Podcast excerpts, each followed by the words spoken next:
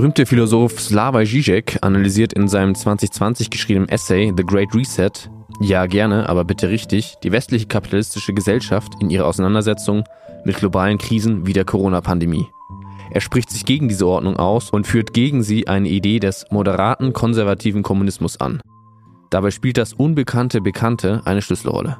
Viel Spaß mit der Folge. Herzlich willkommen zu Sapre Audio, dem Philosophie-Podcast für alle. Links von mir in diesem schönen Studio Manuel Schäfler. Guten Tag. Rechts von mir Kilian Kager. Schönen guten Tag zusammen. Und ich darf das Ganze wie immer moderieren. Mein Name ist Richard Rupp.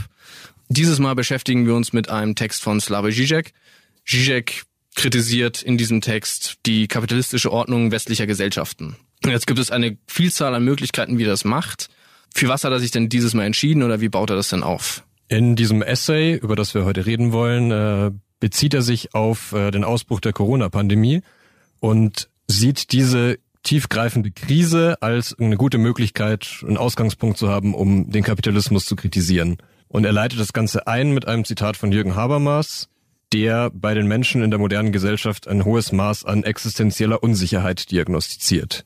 Und diese Unsicherheit äußert sich darin, dass wir, so Habermas, ein großes Wissen über unser Nichtwissen haben, weil uns diese Pandemie eben gezeigt hat, dass wir nicht so sicher leben, wie wir denken, dass die Institutionen, die wir haben, nicht so gut funktionieren, wie wir vielleicht davor dachten. Und ja, die Menschen eben deswegen aufgerüttelt und verunsichert sind. Und das sieht er eben als Chance, um aufzuzeigen, was an dem eigentlich grundlegenden System vielleicht schief. Also Zizek bettet das ja sogar noch ein bisschen historisch ein, indem er sagt, die Menschen im Mittelalter und in der Neuzeit, die wussten, wenn wir jetzt uns auf dieses Faktenwischen beziehen, auf irgendwie diese ganzen empirischen Fortschritte, die wir gemacht haben, also diesen ganzen großen Wissenschaftsapparat, dann wussten die ja tatsächlich sehr viel weniger als wir, waren aber sehr viel aufgehobener in ihrer Gesellschaftsform. Also es gab halt dann irgendwie eine große ordnende Vorstellung, wie die Welt ist und wie sie zu sein hat.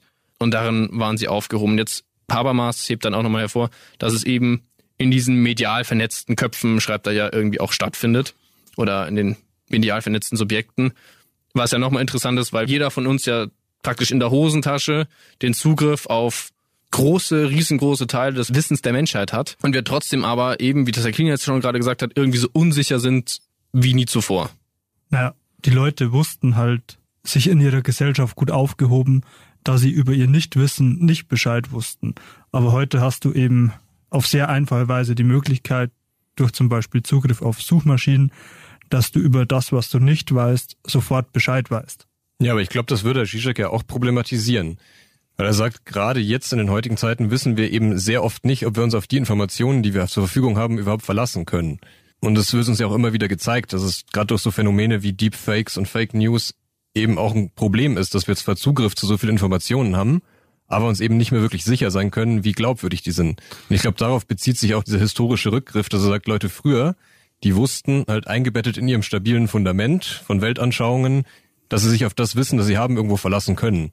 Und das fehlt uns eben heute in einem gewissen Maße. Aber diese, diese Negativität des Wissens, dieses Wissen über das Nichtwissen, ist ja gerade ein unfassbar wichtiger Baustein, um gesellschaftliche Konstrukte auf die Probe zu stellen und zu hinterfragen. Naja, da sieht er ja auch die Chance, die wir heute in der modernen Gesellschaft haben. Weil man könnte ja auch sagen, so wie der Mensch im Mittelalter eben sehr stabil eingebettet war in seine Weltanschauung, so sind wir auch gewesen bis zu den großen Krisen, die der Kapitalismus hatte.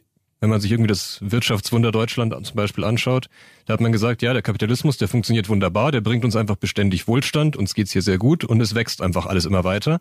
Und jetzt wird eben gezeigt durch zum Beispiel die Corona-Krise, dass es nicht so laufen kann oder auch durch die Klimakrise. Also zumindest in den letzten 20 Jahren hat sich ja eine Krise an die andere gereiht. Äh, und man könnte auch sagen, dass äh, auch davor, irgendwie seit dem Ölcrash in den 70ern, seitdem es also wirklich Arbeitslosigkeit auch in Deutschland in der Form gibt, die auch wirklich äh, erfasst werden musste, könnte man das schon länger eigentlich beschreiben, also diese Geschichte der Krisen. Es ist halt interessant, dass er sagt, das ist jetzt eine von den Sachen, die jetzt wirklich so ausschlagkräftig sind. Und ich denke halt schon, dass auch da eben diese Idee von diesem digitalen Wissen oder dieser digitalen Sphäre, die jetzt uns noch zusätzlich umgibt, da auch eine Rolle mitspielt. Eben weil es halt eben diese Paradoxie so, so krass aufzeigt. Also wir wissen auf einmal eigentlich alles oder wir haben eigentlich immer Zugriff auf alles Wissen, aber eigentlich verunsichert das uns einfach nur noch mehr, weil wir erstens, wie du schon sagst, auf der einen Seite dieses Wissen nicht vertrauen können, auf der anderen Seite auch nicht mehr irgendwie diese gefestigten Gesellschaftsstrukturen haben, in denen wir uns dann aufgehoben fühlen, weil halt eben diese Versprechungen eventuell halt nicht gehalten worden sind oder sich offensichtlich nicht mehr halten lassen. Was, wenn wir jetzt auch irgendwie an den letzten Text, den wir gemacht haben von Hartmut Rosa, der hat es ja auch ganz groß äh, ausdiskutiert. Gut, aber wie geht er denn, wie geht er denn weiter? Jetzt lass mal mal Ja, irgendwie. Moment, Moment. Also wir haben gerade ja zwei Ebenen erstmal stark miteinander vermischt, die ja auch getrennt behandelt, würde ich sagen. Zum einen die epistemische Ebene und das Bewusstwerden über Nichtwissen und Wissen und auf der anderen Seite die realfaktische Ebene des alltäglichen Lebens. Trennt er das dann so? Finde ich schon, ja. Also ich hatte auch eher den Eindruck, dass es bei ihm ziemlich ineinander greift und er führt das ja auch am Anfang deswegen ein, diese, dieses Wissen über das Nichtwissen, weil er damit, und das werden wir ja später sehen, darin irgendwie die größte Chance sieht für Veränderung. ja, natürlich greift es ineinander, sonst wird es ja keinen Sinn machen, wenn er beide Themenkomplexe in einem Text behandelt. Aber ich glaube, dass wir es trotzdem erstmal noch ein bisschen spezifizieren sollten. Naja, also er schreibt jetzt ja hier jetzt keinen epistemischen Aufsatz, sondern er stützt sich erstmal auf eine Habermas-Bemerkung und Habermas ist ja auch ein politischer Sozialtheoretiker, also es ist ja nicht super getrennt und geht dann im nächsten Schritt, geht er jetzt dann eigentlich weiter, dass er irgendwie die politische Lage der USA ein bisschen analysiert oder da einbringt. Naja, also es dient so als Aufmacher, würde ich sagen, für die große Frage, die er sich ja stellt, auch in der Überschrift. Gibt's den Great Reset und wie sollte der aussehen? Also reicht diese Erschütterung, die wir haben durch die Corona-Krise, aus, um wirklich eine tiefgreifende Veränderung zu bewirken? Ja, aber dann lass doch die beiden Probleme erstmal nochmal klar benennen. Auf der einen Seite fasst er das Problem mit dem Nichtwissen so auf, dass das Fluch und Segen zugleich sein kann für die Gesellschaft. Auf der einen Seite dieses lähmende Moment des Nichtwissens, auf der anderen Seite die Progression über das Nichtwissen und auf der anderen Seite sieht er die realfaktische Gesellschaft, die durch Krisen zum Fortschritt gelangen kann. Und das verbindet er dann damit, würde ich sagen, dass in der Zukunftsforschung, das ist ein Beispiel dafür, dass die Prognostizierung eines zukünftigen Ereignisses nicht die ganze Zukunft abbildet, weil Zukunft auch immer wieder durch, wie er es nennt, historische Wunder, also radikale Brüche, durch bestimmte Erfindungen ganz neu definiert wird. Ja, ich würde es nicht nur auf neue Erfindungen beschränken, sondern ich glaube, so ein radikaler Bruch könnte auch sowas wie eine gesellschaftliche Umstrukturierung sein oder ein Umbruch in der Gesellschaft. Also eben das, was man als Great Reset bezeichnen könnte. Ja, Und er sagt ja eben, Zukunftsprognosen helfen uns da eigentlich nicht weiter. Wir können nicht sagen, wir gewinnen irgendwie so viel faktisches Wissen dazu, dass wir jetzt Aussagen über die Zukunft treffen können, sondern wir gewinnen eben diese negative Kategorie dazu. Wir wissen mehr darüber, was wir nicht wissen. Und das ermöglicht uns eben, dass wir out of the box denken und was Neues probieren können. Und seine Frage ist ja, wann erleben wir das faktisch in der Gesellschaft, dass sich durch Krisen wie Corona jetzt wirklich was ändert am System? Genau, also die Frage stellt er ja ganz konkret. Zitat, wird die Zukunft nach Corona also bloß eine weitere Zukunft sein oder erleben wir das Kommen von etwas Neuem? Ja, und er ist ja zumindest erstmal skeptisch, ob das wirklich die Zukunft von etwas Neuem ist. Oder das Kommen von etwas Neuem. Ja, das macht er ja an dieser ganzen beiden Trump-Geschichte ja auch irgendwie mit fest. Das nennt er ja da als Beispiel. Es gibt halt diesen Führungswechsel in den USA.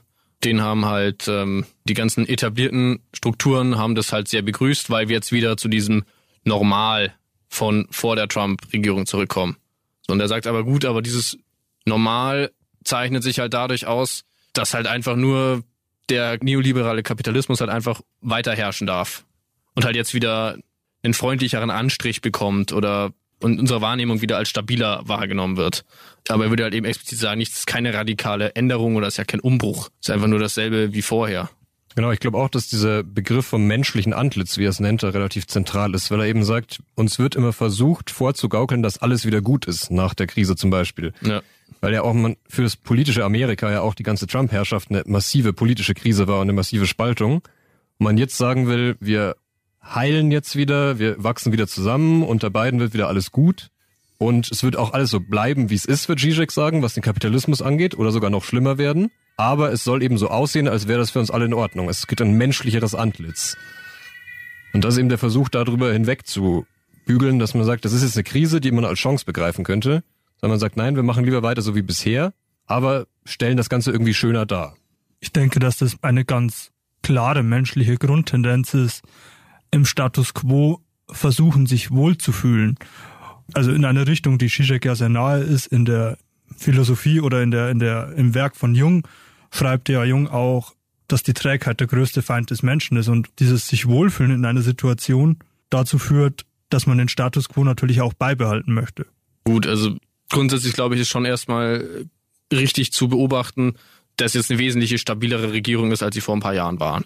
Also mal jeglicher Kulturkritik hin oder her, das ist, glaube ich, einfach schon irgendwo klar. Naja, Ich glaube, er will uns schon genau davor warnen, Ja. dass man sagt, man darf sich jetzt nicht wieder zur Ruhe setzen und sagen, es war jetzt eine Krise, das war ein großer Einschnitt, aber wir haben es ja geschafft, im Großen und Ganzen ist nichts schiefgelaufen und wir können so weitermachen wie davor, weil wir uns eben wohlfühlen in diesem Status quo. ich, ich meine schon, dass Und er auch sagt, Worauf ich aber eigentlich noch hinaus wollte, ist, jetzt hat er diesen Text halt 2020 geschrieben jetzt ist 2023. Und wenn wir uns dann aber die Staaten anschauen, dann haben wir das Gefühl, okay, es ist aber eigentlich Sturm aufs Kapitol, bla bla bla etc. Das Land ist eigentlich nur noch gespaltener. Also stimmt denn überhaupt diese Aussage, dass es jetzt irgendwie wieder dieses Normal gibt? Weil es gibt es ja in den USA offensichtlich nicht. Das gibt es auch für die breitere westliche Gesellschaft, glaube ich, auch nicht. Also weiß ich nicht, ob ich ihm da zustimmen würde. Es ist stabiler und natürlich sind alle froh, dass sie das Gefühl haben, okay, der, der größte Akteur, der ist nicht mehr komplett willkürlich. Aber das würde ich dann schon nochmal irgendwie von seinen kulturellen Meta-Annahmen dahinter so ein bisschen trennen wollen. Er würde ja auch nicht sagen, es bleibt tatsächlich alles so, wie es ist und es wird ein Status quo gehalten, sondern er würde ja vielmehr sagen, die Leute sollen das Gefühl haben, dass es so bleibt und dass man sich hier wohlfühlen kann, aber dass es eigentlich eben ein Kampf zwischen zwei Alternativen ist, die er aber beide als falsch darstellt. ich meine auch nicht, dass das, was du sagst, richtig ist, weil zwei Krisen meiner Meinung nach dazu beigetragen haben, dass wir uns nicht in diesem Wohlfühlstatus wie vor Corona wieder befinden, nämlich zum einen die Lieferkettenengpässe durch die Blockierung des Suezkanals und zum anderen durch den Ausbruch des Krieges in der Ukraine haben sich neue Krisen herausgebildet, die das verhindern, dass man sich in einem Status quo wieder wohlfühlen kann. Wenn ich diese beiden Probleme jetzt wegdenken würde, könnte ich mir vorstellen, dass wir wieder in einem ähnlichen Zustand wären wie vor der Pandemie. Das weiß ich eben auch nicht, weil ich das Gefühl habe, dass die ganzen Auswirkungen der Pandemie, die treffen uns jetzt erst langsam wirklich. Ja, und Also- darüber redet er ja auch gerade in der Einleitung, wenn er über dieses Nichtwissen redet. Was wir gewonnen haben, ist, dass wir immer noch nicht wissen, wie wir mit den Folgen umgehen sollen, mit den wirtschaftlichen und mit den sozialen Folgen und auch mit den psychischen Folgen, die die Pandemie verursacht hat. Also das, was der Mann und ich gerade gemacht haben, ist also das, was Zizek am schlechtesten findet, nämlich eine ganz furchtbare Form von Futurologie. Wir haben versucht, da jetzt irgendwas abzuleiten, wie irgendwas werden könnte oder sollte, aus dem Bestehenden heraus. In einer gewissen Weise tut er das natürlich schon auch selbst, indem er die zwei angesprochenen Alternativen charakterisiert. Er sagt, es soll alles ein menschliches Antlitz haben, aber entweder es radikalisiert sich eben dieser Konzernkapitalismus noch heftiger, oder es geht halt in die Richtung, die bei Trump so ein bisschen aufgeschienen hat, dass es halt mehr Richtung nationalen Populismus geht. Und das sind ja die beiden Dinge, die passieren könnten, oder die vielleicht auch schon am Laufen sind in verschiedenen Dynamiken, auch in verschiedenen Staaten. Aber das wären ja beides für ihn keine echten Veränderungen in dem Sinne von, von einem historischen Wunder oder eben einem radikalen Bruch. Ja. Zumal man ja auch noch sagen muss, dass er ja auch schreibt, dass auch dieser radikale Populismus, der sich dann irgendwie so als Alternative auftut, im Prinzip trotzdem nur dann wieder mit dem Kapitalisten zusammen Hand in Hand arbeitet, irgendwie dann die Steuern gesenkt hat oder auch nicht irgendwie gegen die Konzerne irgendwie dann groß vorgegangen ist, sondern trotzdem mit dem noch Hand in Hand gearbeitet hat. Also das sind anscheinend beides keine Alternativen. In Zizeks Augen kann es eigentlich, sollte es einfach nicht so weitergehen, wie es davor macht. Und populistische Strömungen helfen da auch nicht, beziehungsweise sind sogar schädlich, wenn er sich dann auch noch, wo er irgendwie anspricht, dass auf einmal irgendwie Worte möglich sind zu sprechen, wie man sie vor fünf Jahren nicht hätte aussprechen können. Ja, also das würde er sagen, ist das große Risiko eben, dass wir diese Corona-Krise als bewältigt ansehen und sagen, wir können jetzt in eine dieser beiden Richtungen weitergehen. Aber er würde ja auch sagen, und zwar interessanterweise mit äh, Greta Thunberg, dass es ja auch positive Lehren aus der Corona-Krise gibt. Zum Beispiel, dass wir in der Corona-Krise gelernt haben, dass wir eine Krise wirklich als solche akzeptieren und uns mit der auseinandersetzen. Und dass wir zum Beispiel das Leben von Menschen oder die Gesundheit von Menschen über wirtschaftliche Interessen stellen. Würde ja eher sagen, dass es die Corona-Krise ist in der Hinsicht eine Chance, dass das zwar alles herausgefordert hat, unser ganzes menschliches Zusammenleben, aber dass wir erkannt haben, dass diese Krise wirklich eine globale, tiefgreifende, einschneidende Geschichte ist, mit der wir uns wirklich mit allem Fokus beschäftigen müssen. Was ja halt in Bezug auf Klimakrise ja irgendwie fast eine Art Hoffnungsschimmer ist, ne? Auch da muss man aber auch irgendwie sagen, dass es ja auch wieder nicht alle gleich getroffen hat oder alle gleich äh, behandelt haben. Ich glaube, es ist halt für die reichen Länder war das halt eine wahnsinnige Erschütterung irgendwie. Oder für das, was wir halt irgendwie als Status quo gegeben nehmen. Ich glaube aber nicht, dass es jetzt alle Länder, Menschen, die Anteil an dieser globalen Gemeinschaft haben, irgendwie gleich getroffen hat. Oder beziehungsweise für die das auch so dann auch dasselbe erschütternde Moment war. Weil wenn es davor schon instabil ist, dann ist es halt nur das nächste Ding, was darauf fällt. Also so dieses Narrativ von der Stabilität, das ist ja auch das, was im Prinzip auch im Moment nur die Gewinner der Prozesse der letzten 100 Jahre irgendwie haben. Ja, aber er würde ja schon sagen, dass das eine große Chance für uns ist, dass wir das zur Möglichkeit nehmen können, Dinge zu denken, die davor undenkbar waren. Zum Beispiel eben tiefe Eingriffe in ein kapitalistisches Wirtschaftssystem zu machen. Dass wir eben nicht sagen dürfen, wir wissen, wie es eigentlich läuft und das lief die ganze Zeit sehr gut und man soll den Markt einfach laufen lassen, sondern dass es da möglich ist zu sagen, wir setzen politisch zum Beispiel sowas wie einen Lockdown durch. Einfach um Menschenleben zu schützen. Was ja ein massiver Eingriff ist. Wo viele sagen würden, können wir uns das überhaupt leisten? Destabilisiert es nicht die Wirtschaft und so weiter. Und da, glaube ich, würde er so den Finger drauflegen und sagen, das zeigt uns doch, dass wir eigentlich fähig wären, diese kapitalistische Ideologie zu hinterfragen. Stopp. Er sagt doch, wir erleben eine Krise, zum Beispiel die Pandemie. Wir können die Folgen der Pandemie oder der Krise nicht abschätzen, weil wir uns darüber bewusst werden, dass wir nicht wissen, welche Auswirkungen das haben wird. Weil wir das nicht wissen, verleihen wir unserer Politik oder unserer Gesellschaft ein menschliches Antlitz. Wir streichen die Folgen erstmal schön an, so dass jeder sich wohlfühlen kann. In diesem Wohlbefinden, das jeder Mensch erfährt dann oder das jeder Mensch erfahren könnte oder sollte, stecken aber noch viel mehr Risiken drin, weil die tatsächlichen psychischen, sozialen, wirtschaftlichen Folgen dadurch übermalt werden. Dieses menschliche Antlitz, das dürfen wir den Folgen der Krise nicht geben, weil wir sonst nicht zu einer Verbesserung des Status quo kommen können. Ja, wir nutzen die Chance nicht, die in der Krise liegt, dass wir radikal Dinge umsetzen können, von denen wir davor dachten, dass die nicht machbar sind. Aber versteht ihr das auch so, wie ich es gerade gesagt habe? Also ich hätte das mit dieser ganzen Wohlfühldiskussion hätte ich äh, mehr oder weniger als Konsequenz aus dem Kapitalismus rausgesehen. Das hätte nee. ich jetzt nicht als generelle Mechanik gesehen. Ich, ich meine, dass das eine generelle Mechanik ist und dass das auch so ist in seiner Argumentation, weil er dann ja weitergeht zu Scott Galloway, dem Wirtschaftler, dem Wirtschaftswissenschaftler und wir uns dazu entschieden haben, dem großen Konzern den Vorrang zu geben und den gut zu behandeln und der einzelne Mensch dagegen rücksichtslos und hart behandelt werden muss. Und deswegen ja, ist aber nicht das, was dieser Galloway sagt. Der sagt genau das Gegenteil. Er sagt, wir müssen Firmen scheitern lassen, wenn die zum Scheitern verurteilt sind und die Leute auffangen, die äh, dann auf der Straße sitzen würden. Nein, da steht, wir haben entschieden, Kapitalismus heiße, dass man Konzerne liebevoll und einfühlsam behandelt, die einzelnen Menschen dagegen rücksichtslos und hart. Das ist aber nicht das, was er über diesen Galloway sagt. Doch. Der Ökonom Scott Galloway liefert eine mehr oder weniger treffende Beschreibung der Lage, in der wir uns seit dem Ausbruch der Pandemie befinden. Letzter Satz des Zitats. Naja, was Galloway aber sagt, ist ja genau diese Problematik mit dem menschlichen Antlitz. Also das ist quasi die Kritik am Kapitalismus, die er hat. Aber die Lösung von Galloway ist ja laut Zizek, dass man dem Kapitalismus Liebe einhauchen muss, indem man die armen Leute auffangen muss, die dann auf der Straße stehen, wenn die Firma gescheitert ist. Ja, aber so weit sind wir doch jetzt noch gar nicht in der Diskussion.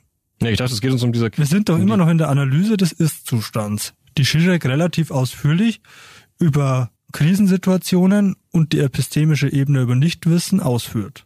Ja, aber dieser Ökonom, den er zitierte, zieht ja auch die falschen Folgen daraus. Ja, weil Futurologie sinnlos ist. Das sagt er doch zu Beginn.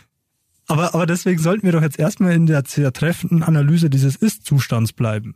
Ja, also sprich, nächster Step, digitale Konzerne und neue Aristokratie. Ja.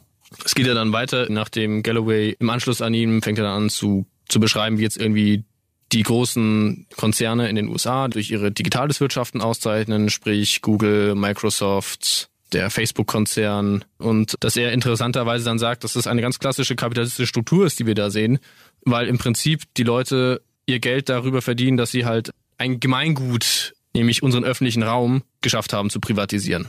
Also wenn ich mit irgendjemandem digital kommunizieren möchte, dann mache ich das über Microsoft. Dann mache ich das in erster Linie über mein Betriebssystem, ob das jetzt irgendwie OS ist oder, oder ein Windows-Rechner ist, sei dahingestellt, aber das gehört schon mal im Konzern. Dann mache ich eine App auf wie Instagram oder Facebook. Das gehört einem anderen Konzern.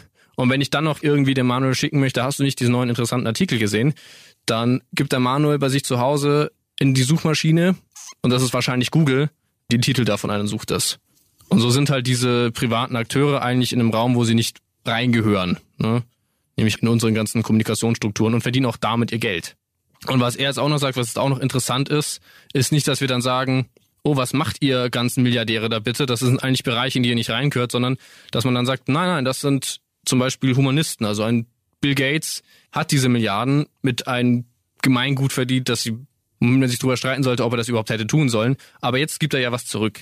Jetzt unterstützt er ja viele Foundations und setzt sich irgendwie für das, was ihm gerade gefällt, an Projekten ein. Was ihm halt nicht so gefällt, sind dann irgendwie höhere Steuersätze. Das fand er dann wieder nicht so gut. Da spricht er sich dann vehement dagegen aus. Und das beschränkt sich dann nicht nur mal alles auf die Erde, sondern irgendwie ein Elon Musk träumt auch davon, den Weltraum zu kolonialisieren. Und natürlich unter seiner Flagge, nicht irgendwie unter einer gebäckten allgemeinen Entität, sondern halt schon unter seinem Konzern. Kaufen ja dann auch alle wie verrückt Satelliten gerade. Und das ist jetzt dieses neue menschliche Antlitz, von dem er irgendwie spricht. Also, dass du halt dann wieder praktisch auch wieder so eine Klassengesellschaft hast von Leuten, die halt irgendwie diese Konzerne gehört und allen anderen, denen sie nicht gehören und die dann halt eben dafür dann auch arbeiten müssen wieder. Ja, ich würde sagen, das ist für ihn schon die Entwicklung hin zur radikalsten Form von Kapitalismus, die eben durch dieses menschliche Antlitz nur begünstigt wird. Dass wir eben diesen großen Akteuren, die du genannt hast, diese Freiheiten geben, die nicht regulieren gesellschaftlich oder staatlich. Auch nicht weil, können. Weil wir ja sagen, die im Großen und Ganzen erstens sind wir darauf angewiesen, wir haben gar keine große Wahl. Und zweitens, ja, tun sie ja irgendwie Gutes damit oder wir idealisieren die irgendwie als große Genies oder Humanisten.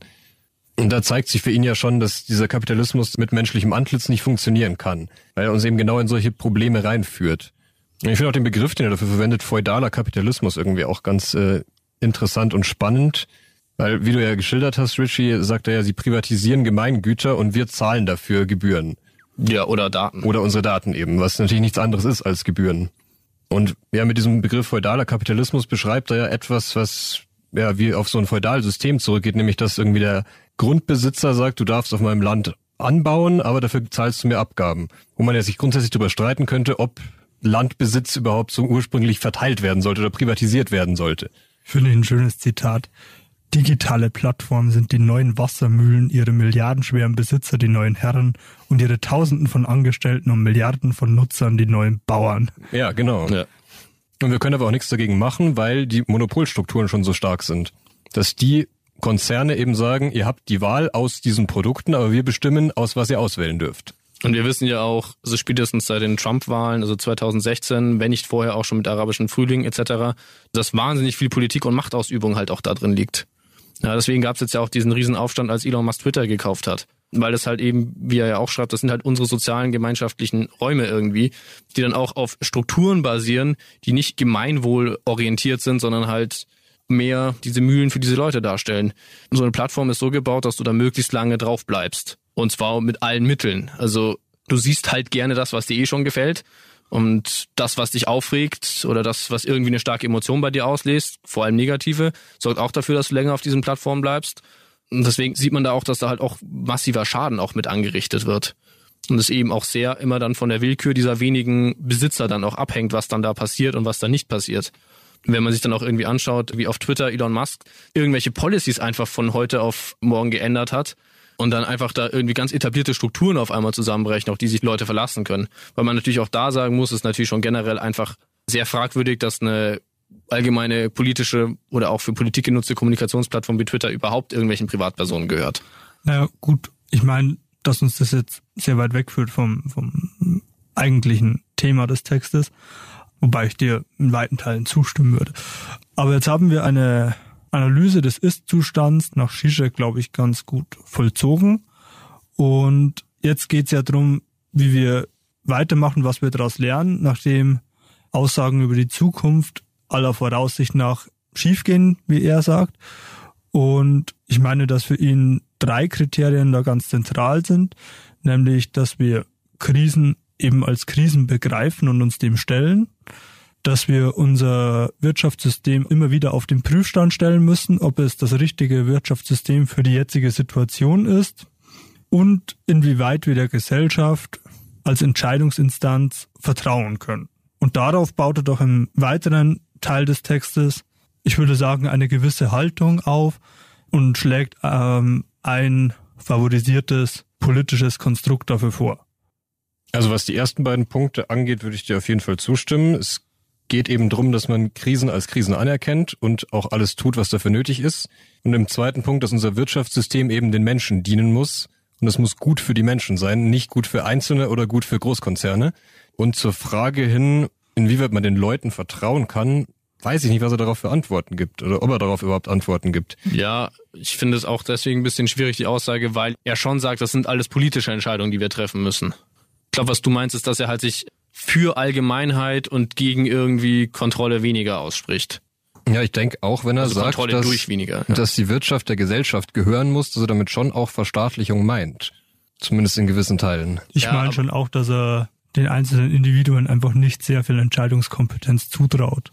Das weiß ich, also das weiß ich nicht. Ich glaube, was er auf jeden Fall sagen würde, ist, dass einzelne Individuen vielleicht, gerade wenn wir sie nicht irgendwie gewählt oder sonst wie mit einem vernünftigen Prozess legitimiert haben, wie es halt eben diese ganze Milliardärskaste ist der digitalen Großkonzerne, dass die vielleicht nicht so viel zu sagen haben sollten oder am besten gar nicht zu sagen haben sollten, wie sie es gerade haben und auch nicht sich einfach in unsere Gemeinräume einfach einmischen können, wie sie es gerade tun.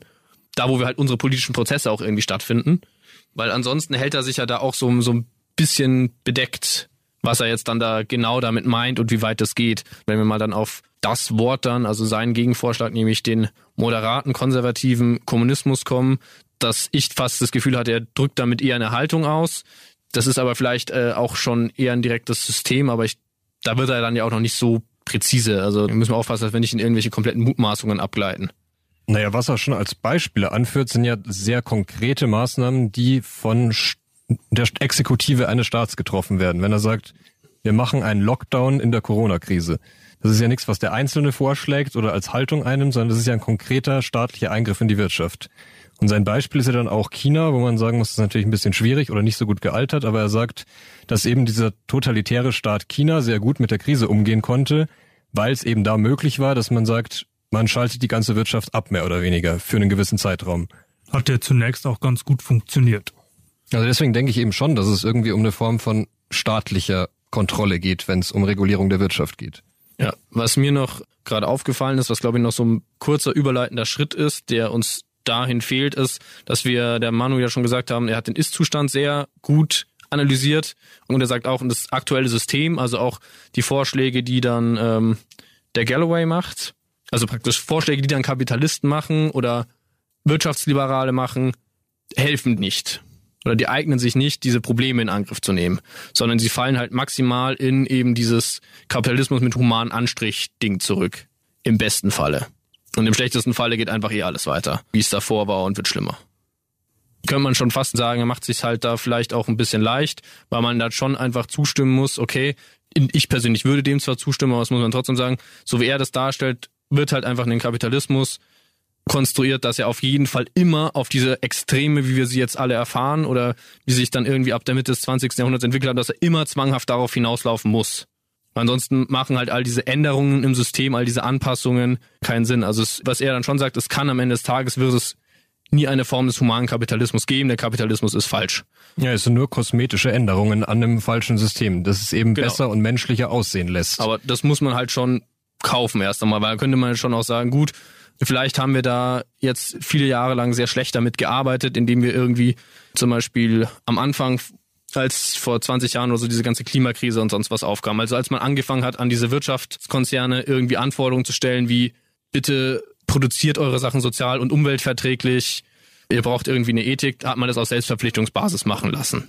Ne, was offensichtlich nicht funktionieren kann oder es gab damals anscheinend genügend Leute, die das entweder geglaubt haben oder, also gehen wir jetzt mal davon aus, dass genügend Leute ge- geglaubt haben, dass das irgendwie so funktionieren kann. Und da sind wir jetzt aber drüber hinweg. Also wenn man sich zum Beispiel irgendwie Ecological Social Governance irgendwie anschaut, was jetzt da jetzt in der EU durchgeboxt worden ist oder was es da gibt, dann gibt es jetzt klare Richtlinien und auch vernünftige Bestrafungen, die auch durchgeführt werden, ja.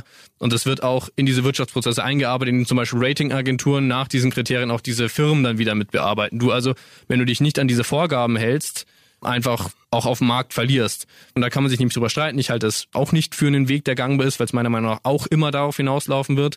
Mein Kapitalismus einfach nur eine Logik hängt, das ist die Logik des Marktes und alles, was dem im Weg steht, fängt er halt an auszuhöhlen.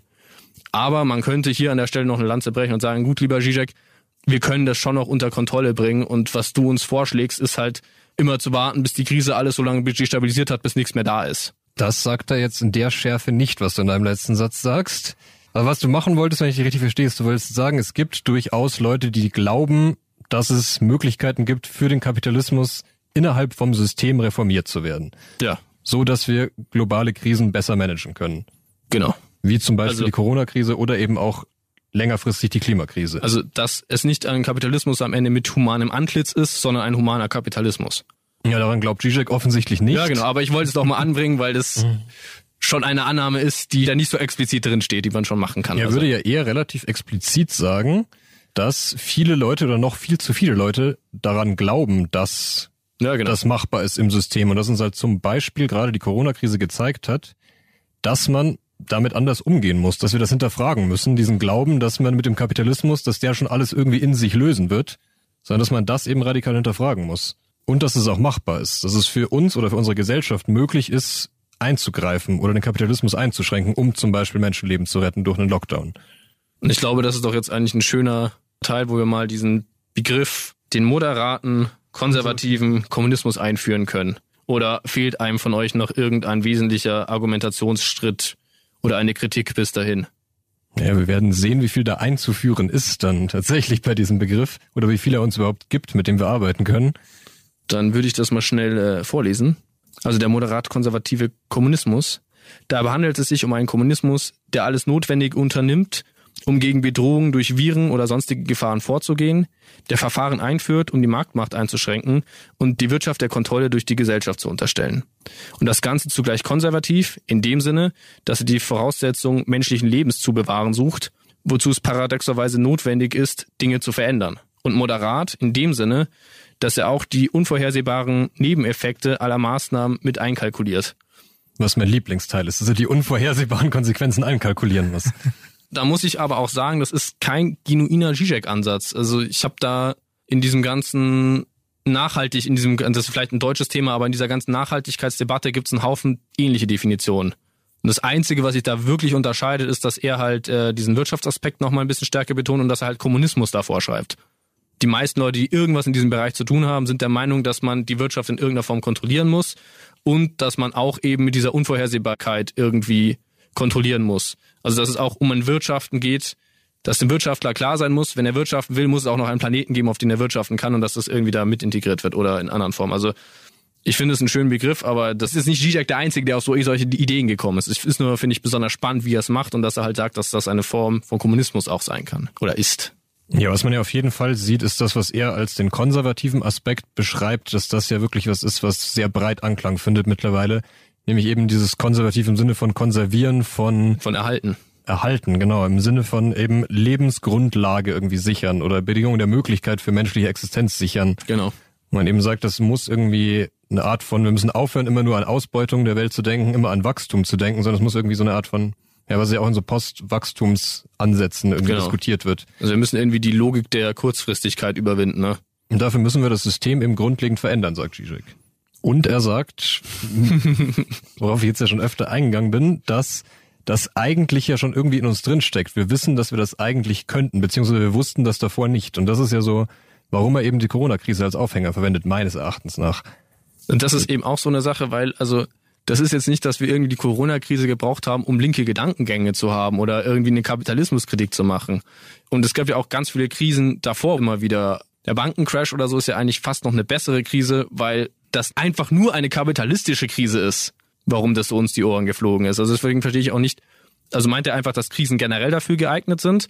Aber dann würde ich behaupten, das gilt halt grundsätzlich dann für jedes System, weil wir immer in den Krisen erst sehen, was unsere Probleme sind, weil wir dann am härtesten auf sie zurückgeworfen werden. Also wenn ein Auto fährt, dann fährt es halt besser oder schlechter, aber solange es fährt, ist mir das jetzt erstmal wurscht. In dem Moment, wo das Auto stehen bleibt, frage ich mich ja, warum ist denn das Auto stehen geblieben? Ja, keine Ahnung, weil ich anscheinend die letzten zehn Jahre nicht irgendwie mich um meinen Motor gekümmert habe. Ja, aber das steht für mich nicht im Widerspruch zu dem, was Zizek hier versucht. Er würde ja sagen, viel zu viele Leute glauben einfach immer noch dran, dass der Kapitalismus sich selber heilen kann in großen Krisen, wie zum Beispiel der Bankenkrise oder auch die wirtschaftlichen Folgen der Corona-Krise, dass das alles sich wieder innerhalb vom System reparieren lässt. Und das hat seines Erachtens die Corona-Krise gezeigt, dass man sich eben gesamtgesellschaftlicher mehr mit dem Phänomen beschäftigt, was bedeutet, so eine tiefgreifende Krise zu haben und die auch wirklich ernst nimmt. Und die halt auch so global und umfassend ist, ja. Und es wäre natürlich kein Zizek, wenn er nicht irgendeine Art von Freud oder Lacan psychoanalytische Kategorie mit einbringen würde. Und da spricht er ja auch, wir haben jetzt einen Teil dieser ganzen Wissensdiskussion ein bisschen ausgelassen. In aber Rumsfeld, gell? Er spricht ja am Anfang mit dem Habermas-Zitat eben von diesem Nichtwissen und er spricht dann mit Freud von, also vom Unbewussten natürlich, dass er darin sieht, dass es Dinge gibt, die wir eigentlich wissen, von denen wir nicht wissen, dass wir sie wissen. Also so wie es das Wissen um das Nichtwissen gibt, gibt es für ihn auch ein Wissen, von dem man nicht weiß, dass man es eigentlich hat. Und das meint er eben mit, zumindest meiner Meinung nach, damit, dass wir das kapitalistische System verändern können oder überkommen können, dass wir da wirklich eingreifen können. Das ist was, was uns eigentlich klar ist. Und du sagst es ja selber, wir haben so viele Krisen erlebt, wo wir gesehen haben, dass das System irgendwo kaputt ist oder zumindest Menschen kaputt macht und trotzdem nichts getan. Aber eigentlich wüssten wir, dass das falsch ist. Ja, genau. Oder dass wir die Möglichkeit haben, was zu verändern. Wir nehmen das nur so fatalistisch hin und lassen immer wieder eine Krise passieren, kitten das in irgendeiner Form, geben dem einen schönen Anstrich und dann passiert wieder was. Eigentlich ist uns klar, dass wir was ändern können und müssen. Ja, und nur durch immer neue Krisen können wir dann dazu kommen, dass wir auch wirklich was ändern, sagt Ja ob, Zizek. ja, ob das dann so läuft, wie Richie sagt, dass erstmal alles kaputt sein muss und wir dann was Neues bauen können, oder ob irgendwann die Krise kommt oder die Masse an Krisen erreicht ist, dass wir wirklich umdenken. Er sagt, die Corona-Krise hat uns gezeigt, dass wir irgendwie handeln müssen. Nicht handeln ist keine Option gewesen. Und dass wir das auch ganz generell tun können in Bezug auf das komplette System. Und das muss man sagen. Und ich glaube, wir sind jetzt auch, glaube ich, an einem guten Punkt, wo wir den Podcast beenden können. Aber ich würde ihn gerne dann so beenden, wie Nidimi Zizek auch diesen Aufsatz beendet. Nämlich äh, mit einem Greta Thunberg-Zitat. Es reicht nicht mehr, dass wir unser Bestes tun. Jetzt müssen wir das scheinbar Unmögliche schaffen. Ja. An dieser Stelle hoffe ich, dass ihr keine Krise hattet, wenn ihr das gehört habt, sondern viel Vergnügen. Nee, die Leute sollen ja eine Krise gehabt haben. Wir haben ja gerade gesagt, dass Krisen Chancen sind. Okay, Ich hoffe, dass ihr nur seicht unterhalten wurde von diesem Podcast und nicht wirklich groß drüber nachgedacht habt. ich muss noch mal korrigieren. Kilian ist der Meinung, ihr braucht unbedingt eine Krise, damit die aufgerüttet wird und auch politisch anfangen zu handeln. In diesem Sinne, ciao, bis zum nächsten Mal.